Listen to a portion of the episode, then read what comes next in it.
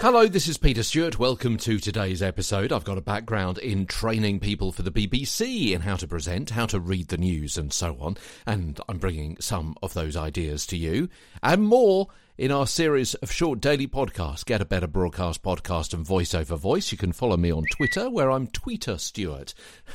See what I did there? T W E T E R S T E W A R T. Looking at solving your microphone muck ups, because you don't want to go through all that process of helping you get a better broadcast podcast and voice over voice if you then have that fantastic voice changed, altered, or disrupted by things like echoes or distortion or interference and hum. We're talking about interference and hum tomorrow, incidentally. Today, hiss, which is usually caused when levels are set incorrectly during the recording. So it means the mic is picking up and boosting the ambient noise of an almost silent room. So it may be down to poor quality microphone or one that's been damaged, or if the mic line setting on a recorder or on a connection built into the lead is set incorrectly, in which case choose the alternate switch. It may also be that uh, hiss is picking up because you've actually started to talk into the wrong part of the microphone, so you're sounding a little bit off mic.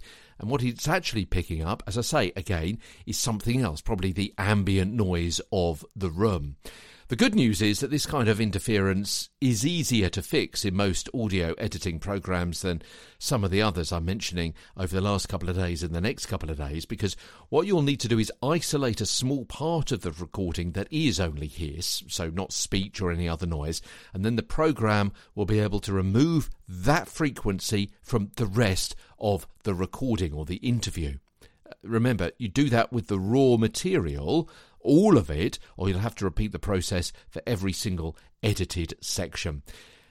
Not too time consuming, you can fix it in post post production in post but obviously it's better if you avoid it in the first place by monitoring using headphones so, headphones is a topic we're going to be talking about in the next couple of weeks, and how using headphones and using them properly will help you get a better broadcast podcast and voice over voice. Tomorrow, hum and interference as the podcast series continues from London. I'm Peter Stewart.